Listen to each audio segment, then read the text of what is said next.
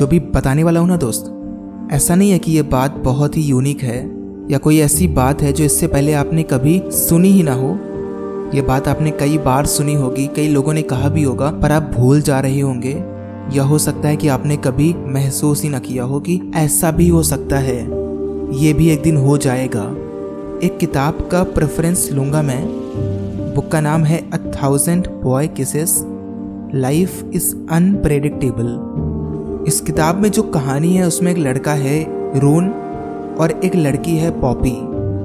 दोनों को एक दूसरे से पाँच साल की उम्र से प्यार होता है, और वो दोनों चाहते हैं कि वो अपने सपने को एक साथ पूरा करें।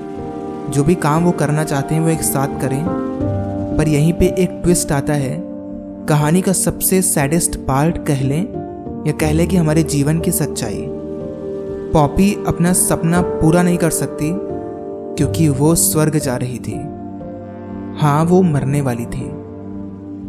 किताब में एक चीज़ को बहुत ही अच्छे से दिखाया गया है कि कैसे पॉपी बहुत ही पैशनेट रहती है सिंगिंग के लिए और वो भी पाँच साल की उम्र से और कैसे वो हज़ारों लोगों के सामने परफॉर्म करना चाहती है, जो कि ऑब्वियसली वो कर नहीं पाई।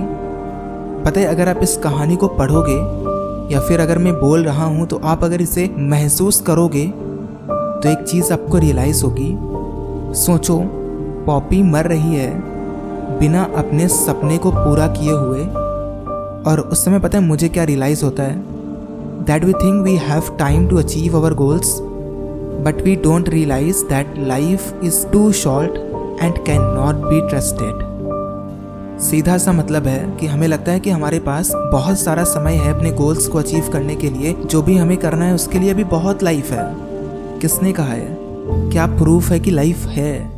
हम कभी भी ये समझ ही नहीं पाते कि लाइफ जीवन बहुत ही छोटा है और इसका कोई भरोसा नहीं है।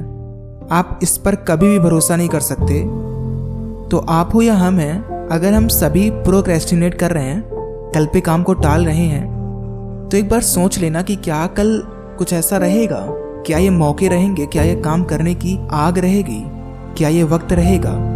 कल की सिचुएशन के बारे में हमें कुछ भी नहीं पता तो क्यों हम टाल रहे हैं? क्यों हम कल पे छोड़ रहे हैं?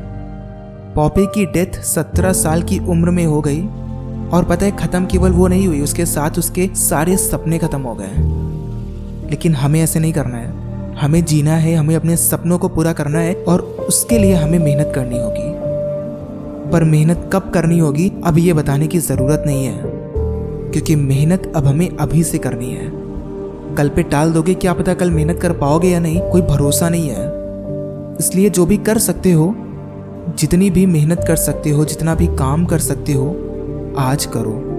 क्योंकि वो आपके कंट्रोल में है, वो आपके हाथ में है। अंत में केवल एक बात याद रखिएगा कि लाइफ इज़ नाउ जीवन का मतलब होता है कि अब। जो चीज़ अभी आपने छोड़ दी, उसका कल हो पाना बड़ा मुश्किल है। उसके बारे में सपने बना पाना कल बड़ा मुश्किल है। इसलिए अगर आज मौके मिल रहे हैं आपको तो उसे यूटिलाइज करके सबसे बेहतर बनाओ और उसमें अपना सबसे बेस्ट देने की कोशिश करो। जीवन बदल जाएगा। And till then be unstoppable